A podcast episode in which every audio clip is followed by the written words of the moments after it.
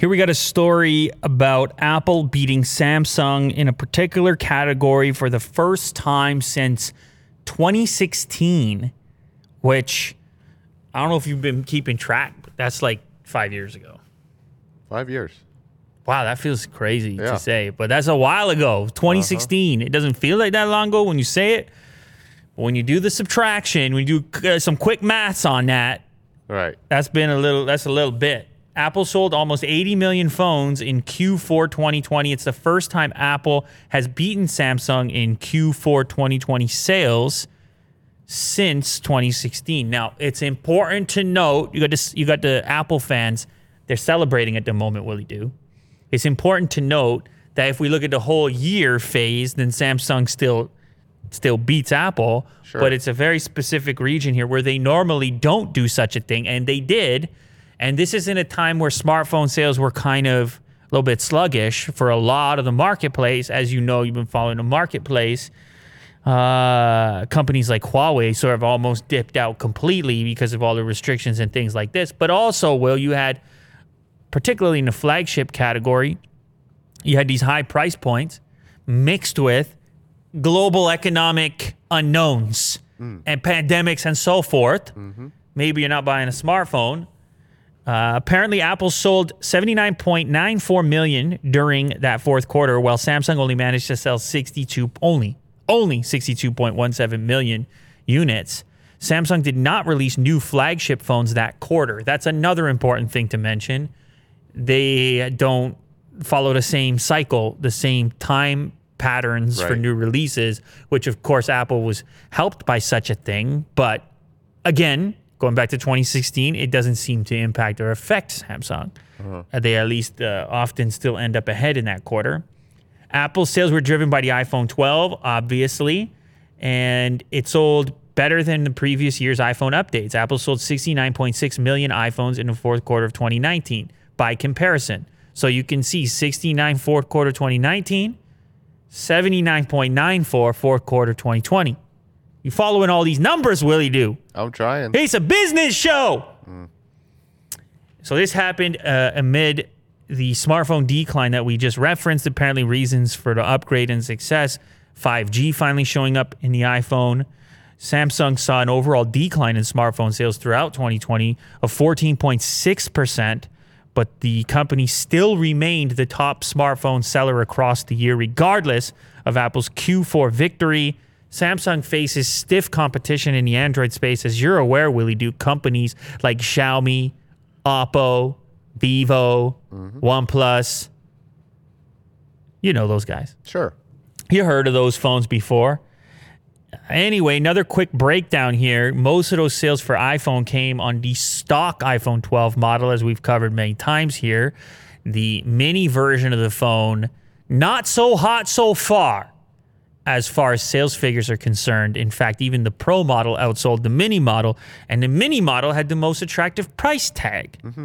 So price wasn't enough to save it, although I speculate that if you were really cost conscious, you'd probably be all right with just getting that SE anyways and saving even more money at $399. In fact, Willie Do, I want to give a little shout out to an Unbox Therapy video that I filmed this morning. It's not out yet. You can't find it.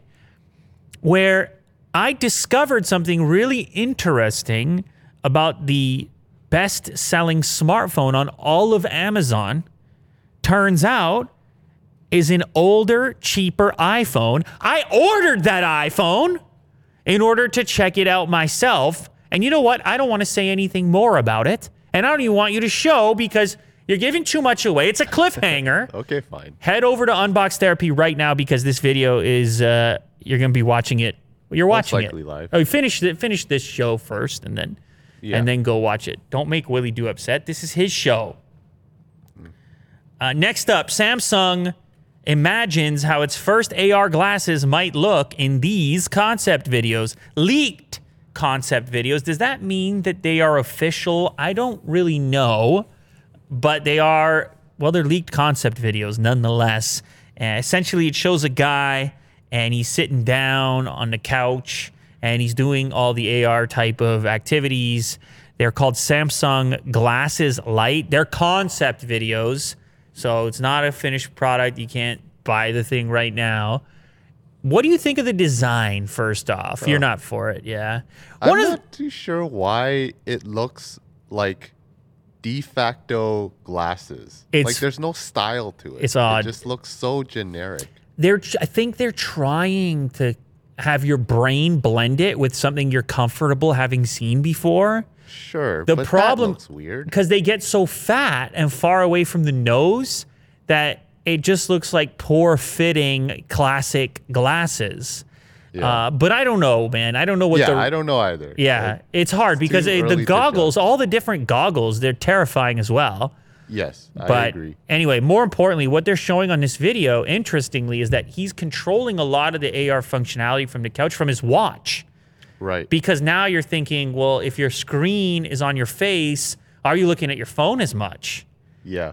And I guess the answer for them is no. You see a sunglass mode here where he takes him outside. He's flying a drone. He pops the tint on. And then, of course, they also show off the DeX mode where he sees an entire augmented reality computing platform in front of him and a huge display.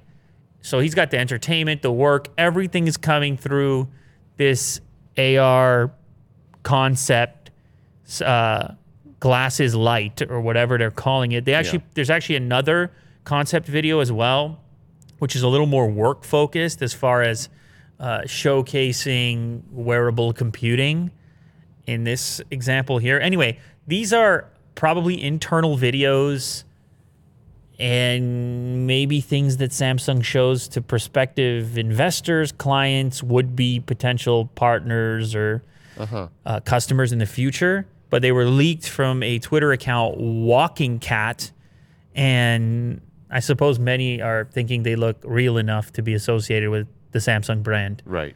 This is not an official product, but it showcases that Samsung is obviously very interested in getting to this market. And if I know Samsung, which I have for a little while now, they're going to probably want to beat Apple to market. They're probably going to want to be first with this.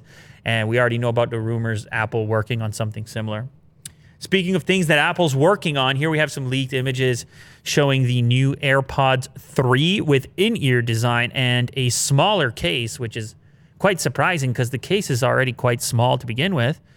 These look to be taking their design cues from the Pro model, AirPods Pro, as I'm sure you can tell here. The shape of it changed. The stem got a lot shorter. It's less of a, what did they call it? A toothbrush? Less of a toothbrush look to it. Sure. The head of a toothbrush.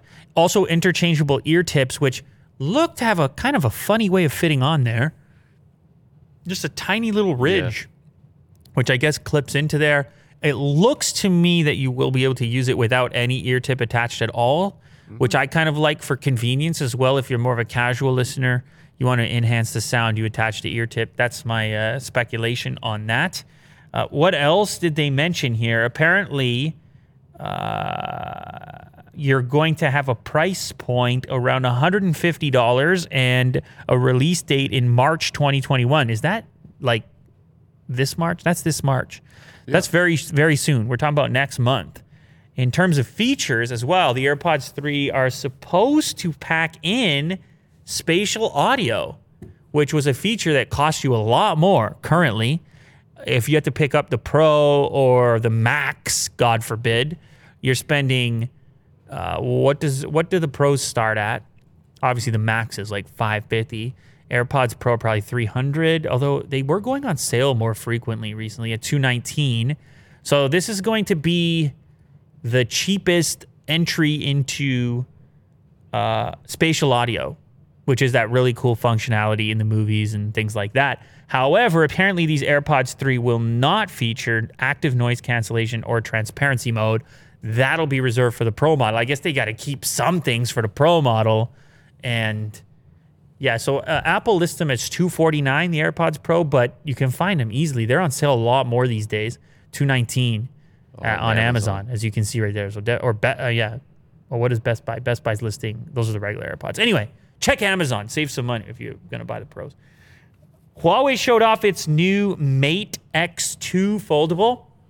Officially, we saw the leaks on this. This is the follow-up to the other Mate foldable devices, except this takes some cues from the Samsung folding product, Z Fold, where it folds in on itself. The big display is on the inside rather than the outside, like the old Mate foldable, which people had their durability questions as far as that was concerned.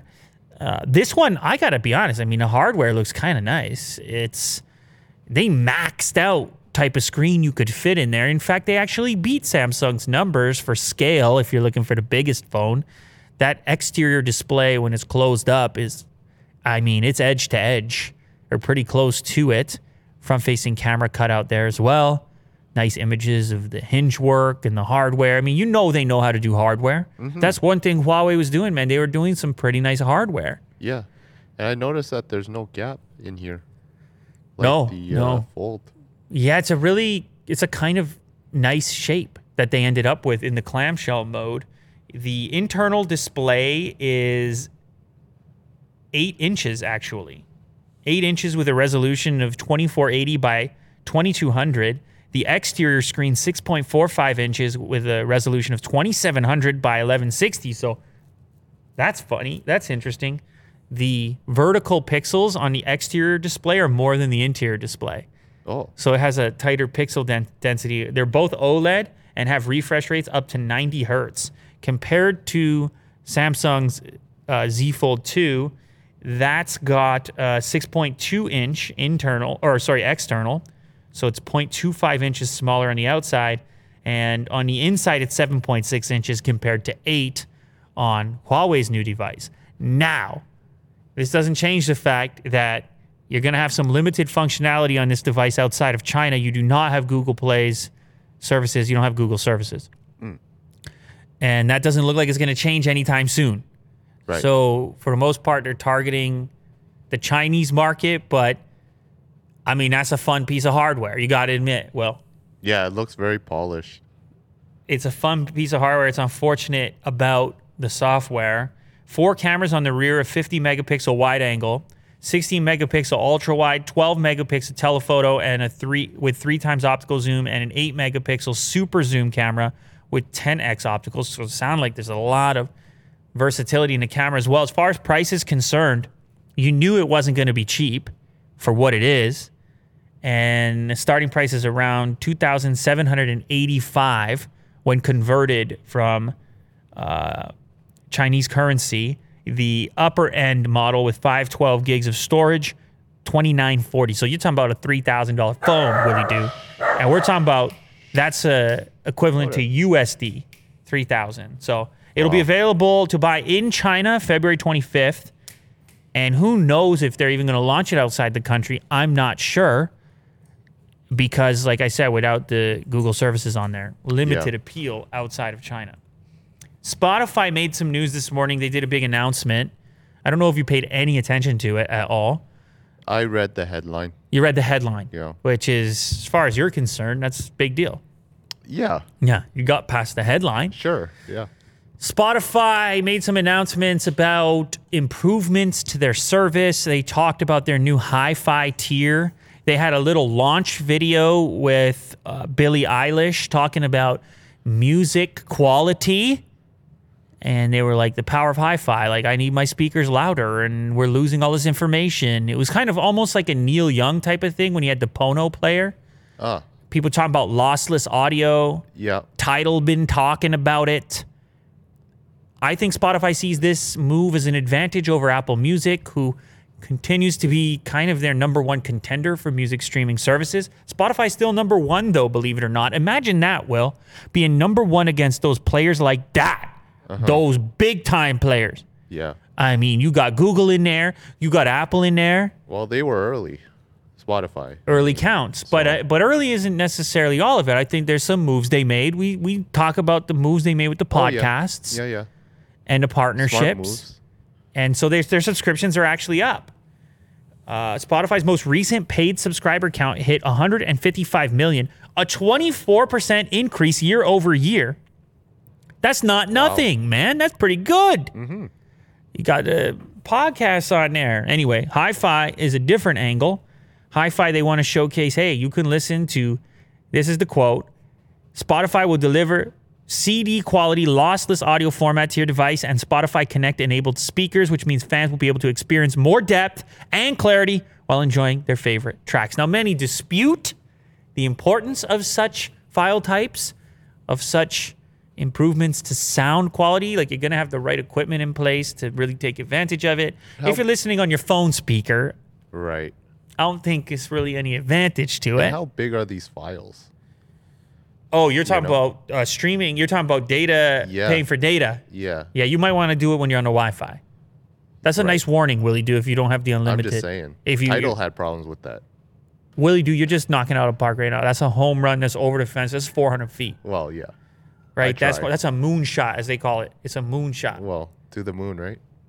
There you go. On the other hand, iTunes, everything is still AAC quality. It's not lossless and doesn't fully compete with 16 and 24-bit FLAC formats offered by other services. Spotify also announced that it's aiming to reach over 1 billion new users in the coming days by expanding to 80 new markets. Asia, wow. Africa, Europe, the Caribbean, and more. Spotify's here to do battle. They're here to stay. Mm. Good for them. All right, shout out Spotify. Good luck to ya. Sound like it's going all right. We have a little update here on the PS5 DualSense situation. Digging a little deeper into iFixit's findings, they have now stated they believe the lifespan to be expected out of gameplay for your PlayStation 5 controller, 417 hours. And they got to this number through what they would consider to be a typical type of gaming habit, playing the game Call of Duty Warzone. That's what they used for their testing. iFixit estimated the average PS5 DualSense would have around 417 hours of full performance. After this, the hardware would start to degrade, meaning the average player may see issues after just a few months. That's a little concerning, I'm sure, for some buyers. We talked about their teardown video, how they exposed some of those internal components, including the, I believe they're called potentiometers, which were being used, and the lifespan on those. And then also a couple of springs, which appeared to bend out of shape and not necessarily bend all the way back on those joysticks, which may be another contributing factor to this so-called drift, controller drift, joystick, analog joystick drift that many people, I don't know about many people, but some people have experienced. This is one group. This is their findings. This is their analysis.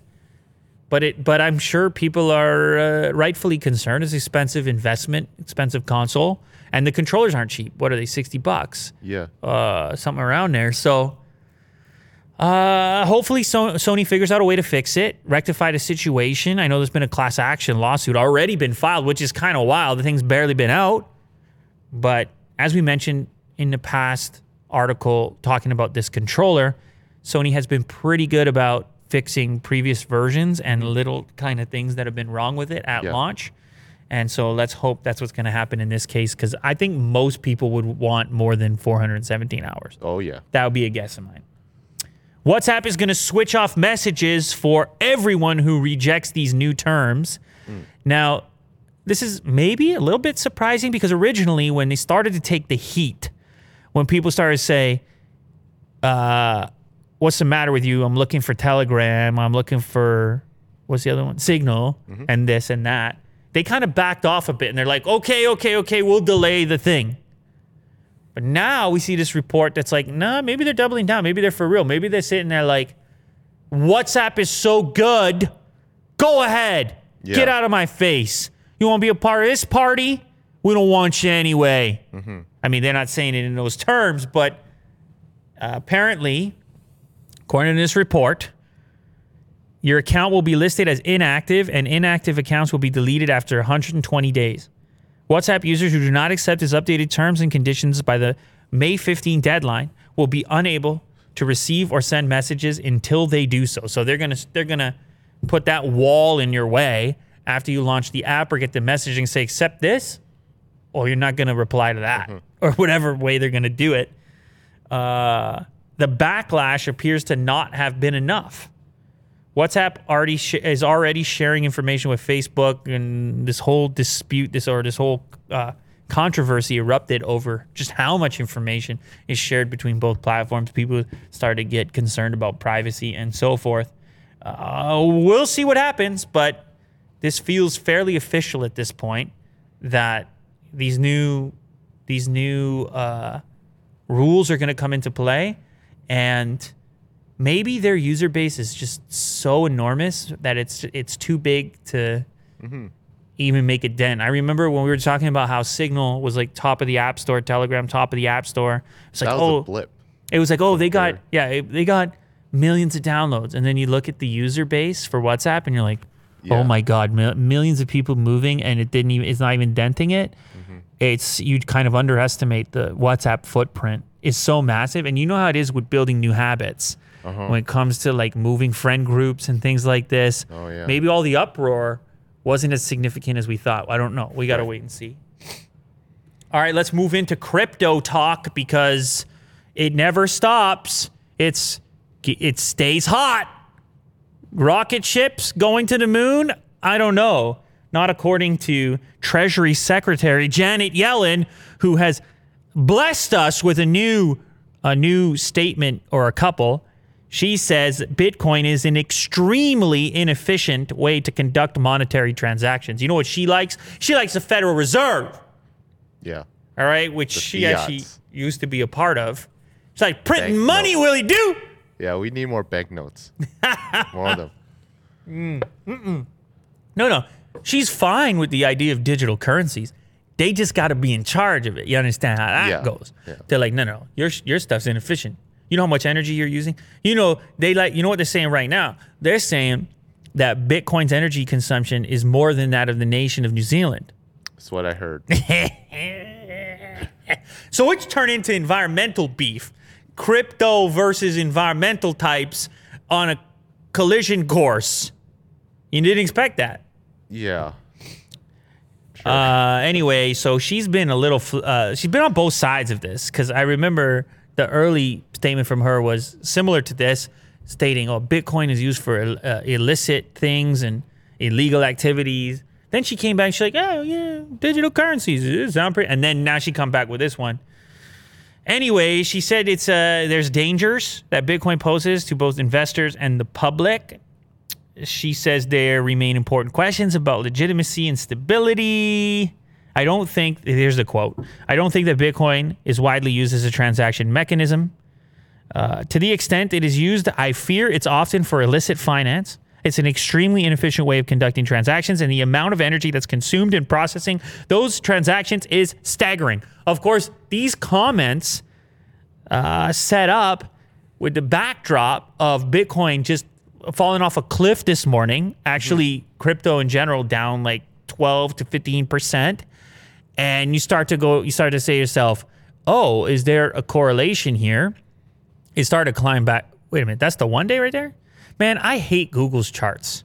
I know. It doesn't accurately display the cliff that I'm looking for. Yeah. I am looking for a cliff. There it is. Okay, that's your one day. It went Bitcoin went all the way down, back down to the $50,000. And that ain't no magical... Are you surprised, Willie, dude? It's right at the $50,000 mark, but they start to buy back in. Yeah. You see how this goes? It's a psychological barrier.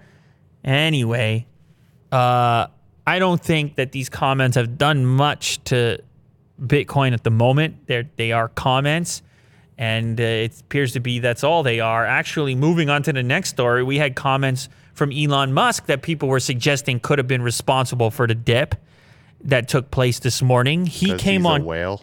What's that? He's a whale. No. Actually, he just came on Twitter and said, I feel like it's a bit pricey, a bit high. Oh. The value's a bit high, something along these lines. And he added an LOL to it, so don't take it too serious, Willie do. And so people were saying, oh, maybe the reason for the drop-off is because Elon came out and had this like tiny... criticism. I mean, not even really a criticism. He previously said Tesla stock was overpriced only to watch it balloon after the fact. If you go to his tweets and replies, I believe it was actually a reply. And it should be relatively easy to find because it's not that many tweets on his account.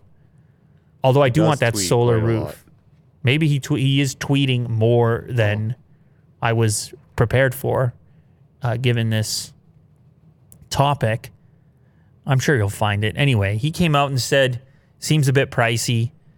I think he was referencing both Bitcoin and Ethereum, and people were wondering, oh, maybe that's why it dipped down. The other speculation about the dip that took place was that maybe it was a Monday morning thing. You know, you got the weekend traders like yourself, Willie Doo. You're buying some crypto on the weekend. You got a hot coffee, maybe a sip beside the fireplace and buy a little crypto. Because the crypto market doesn't sleep, even on weekends. Even when Willie Doo's in his house coat with his slippers on and a hot coffee steaming up. Yeah. Actually, I like this scene. This is a very relaxing scene that I'm painting here. There's the tweet. That said, BTC and ETH do seem high, LOL. Anyway, he's been going back and forth with Peter Schiff on the gold thing, and that's the way people perceived it, but it looks like it might be something else. It looks like it might be the market action causing... That's a funny one. That's pretty funny. It's true. That's true. So much heat. That's true. Yeah, no, the way that this thing bounced back and how quickly it did and the number at which it reached before bouncing back is indicative to me of something else other than something Elon said and other than something, what's her name? Let me just apologize. Yellen. What's her first name? Janet? Janet Yellen. I don't think either are responsible. Now, speaking of other things Elon Musk related, he says SpaceX is going to double Starlink satellite internet speeds later this year. This was again in a tweet, which is the place that news is made. He said speed will double to 300 megabits per second and latency will drop to 20 milliseconds later this year. That's quite a nice improvement. He added that Starlink will reach customers around most of the Earth by the end of 2021, expecting to have complete global coverage by next year. I mean, that's a pretty ambitious task. Yeah. With a product like this, but I think he's starting to see, he's got the dollar bills in the eyes. You know, he wants to, he's always saying he needs this capital. You got to get to Mars. Mm-hmm. It's not cheap to get to Mars, Willie Doo, and fly these test missions and things. It's all expensive, and you got to turn some money around at some point. Yeah. And this is apparently the way to do it, and the way to expedite the process is to deliver better speeds. Now, remember, this project is targeted at low to moderate density areas from a population perspective. It's not meant to replace your connection in more densely populated areas or your cellular connections in those areas. Those can still be faster. They're certainly faster than 100 megabits. Mm-hmm. What prompted this update was a tweet from a user who set up their dish. I see snow on the ground. It might even be a Canadian. Actually, his Twitter handle is @SpaceXFan97. This dude is for real. He posts a speed test 130 megabits per second. Wow. Which is not terrible, to which Elon replies, speed will double to 300 and latency drop to 20 milliseconds later this year. So kind of, this guy's entire feed is just his journey with Starlink satellite internet. Oh, yeah. I got to say, it's a bit promising to me, because I like the idea of the kind. I think all of us have this kind of attraction to the off-the-grid lifestyle, or being at a cottage, or maybe closer to the wilderness, but fear the disconnection. And I'm sure people will argue this the other way too, saying, yeah, that's the whole point of going up north, sir. Yeah. But the idea of this dude out in the wilderness or wherever he happens to be, and he's still connected at decent speed, still uploading YouTube videos, there's something cool about that. Yeah. I think there might be a new genre for this. Living in the wild, but also have daily videos. I don't know. Yeah, no, that stuff is taken off. Oh, yeah? Oh, yeah, that stuff's taken off. Here we have an article from Kelly Wu on Tom's Guide. She says, she or he, Kelly can be either, I believe. Oh, now I got completely sidetracked here. Well, let's... You can't. You can't do it. I'll find out. We are so sidetracked at the moment because of the name Kelly. I believe anybody is allowed to have the name Kelly. I don't even think you need to be Anybody or anything can be. There we go. Kelly Wu, we found her.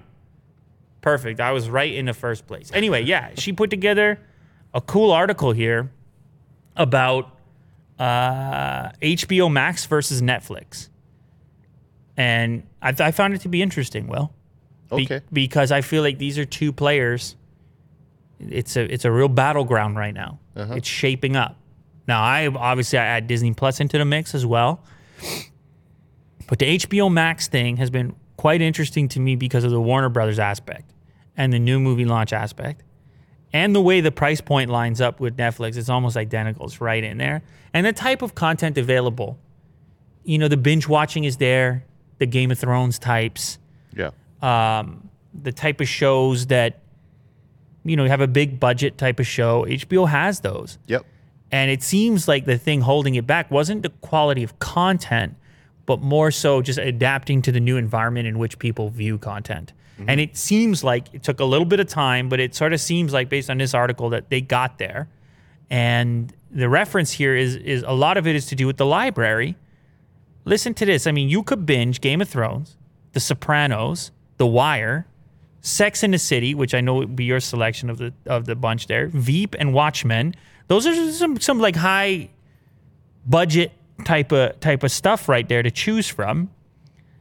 And then let me throw in there the movie stuff. Okay, HBO Max's library houses shows produced by all of Warner Media's brands. That's TBS, TNT, Crunchyroll.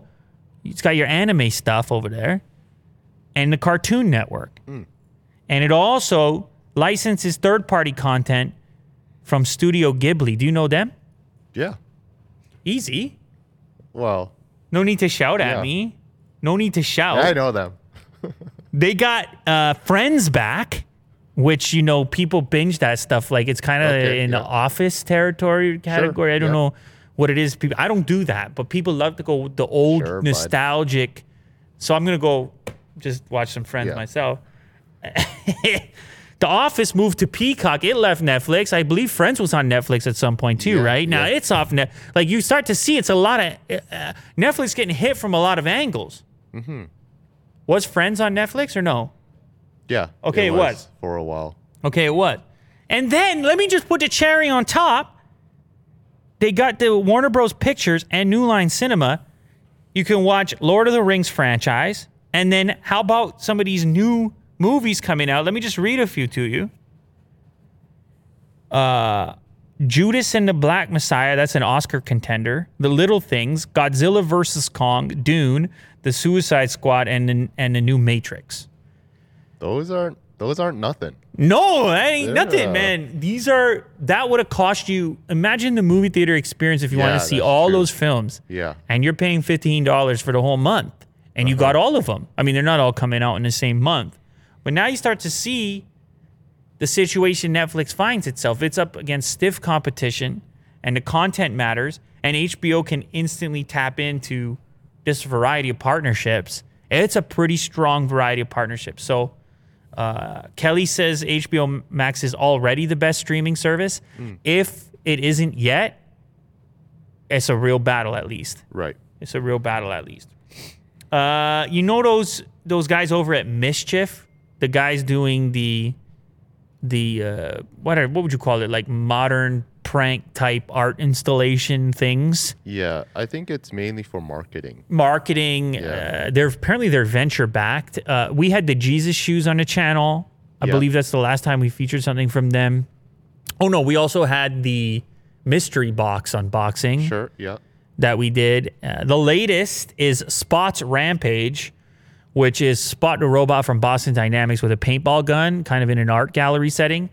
Boston Dynamics was very upset about this, Willie Doo. They were not happy about this. Right. You know, they hate this like military violent type of thing. In fact, apparently they offered 2 more Spot robots just for them not to do this. Oh. And they still did it anyway. Now, apparently, you could control the robot remotely and walk around the art gallery shooting at different items with your paintball gun. Yeah, I think people take turns controlling the robot. You take turns controlling the robot. And, it was just a huge issue because Boston Dynamics has really been trying to shed the comparison, the kind of dystopian future AI robot thing, which is completely reverses it in like one video.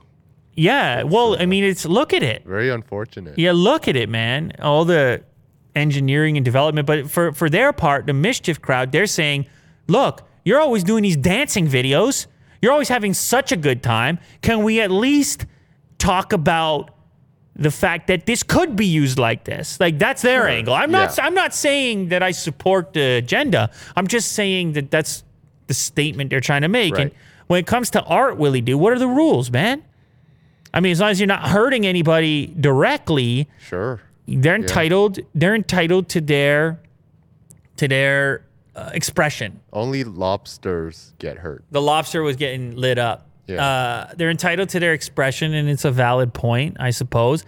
However, apparently there's some sort of kill switch on Boston Dynamics' end because it has to connect to their server. Oh, right. And they've had internal negotiations. Like, they're discussing whether they should shut it down or not because they feel it's doing some negative things for the brand and the product. And, well, they're trying to figure out if this fits in. When you do the terms of service, the violent thing, is this violence? It's certainly closer than the robot on its own, but it is a bit of a gray area. We'll see what transpires.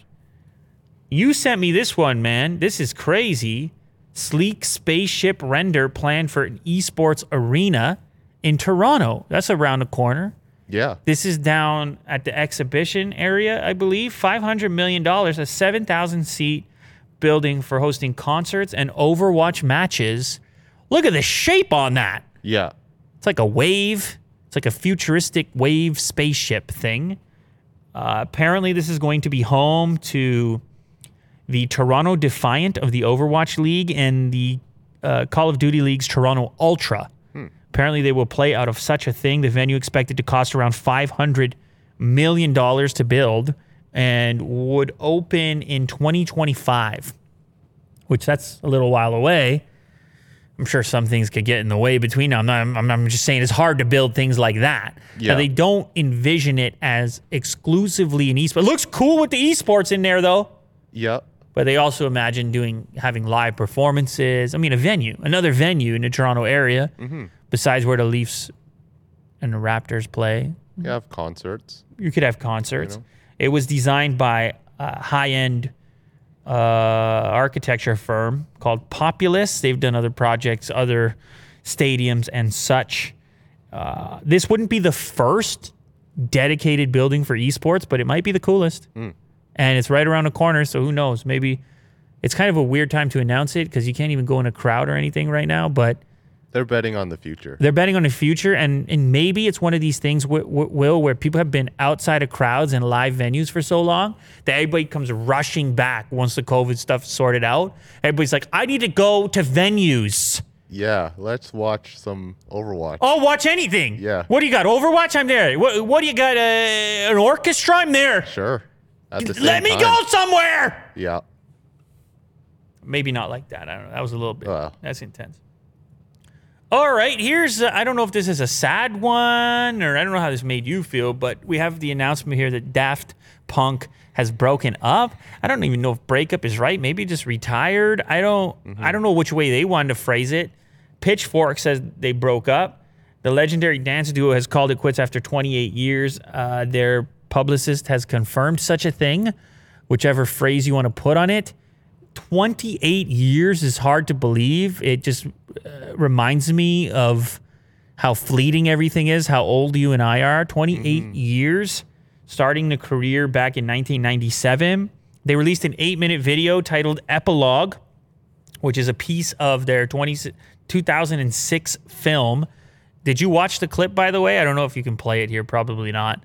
Yeah, I did watch it. You watched the clip. They're walking apart, and then the guy explodes. Kind of cool.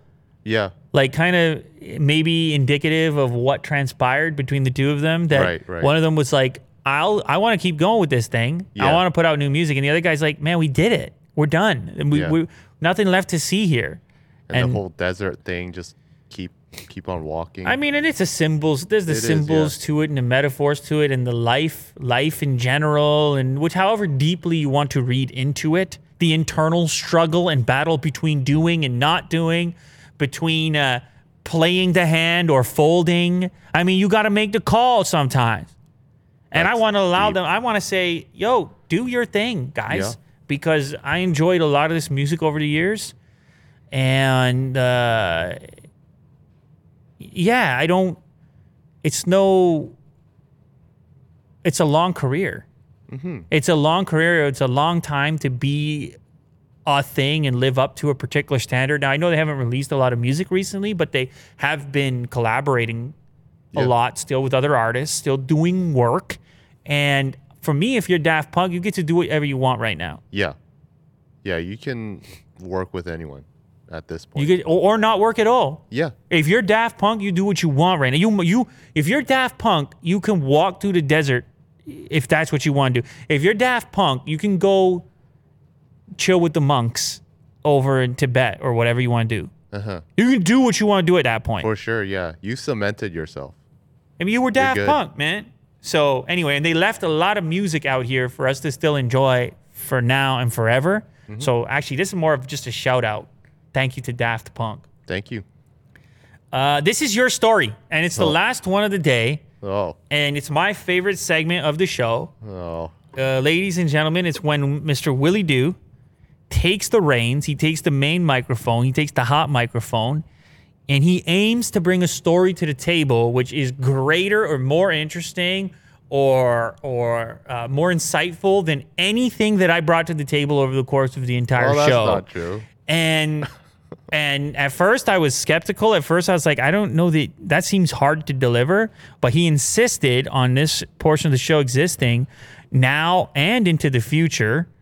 And it was, so I just... And into the future? And so I just, I backed down on it and I said, listen, if you're going to bring that type of value to the audience, if you're going to bring that type of insight to the audience, I'm not going to stand in your way. I'm going to let you have the last story of the day. I'm going to let you blow people's minds. So, ladies and gentlemen, welcome back once again to Willie Doo's Wild Card Round. The floor is yours.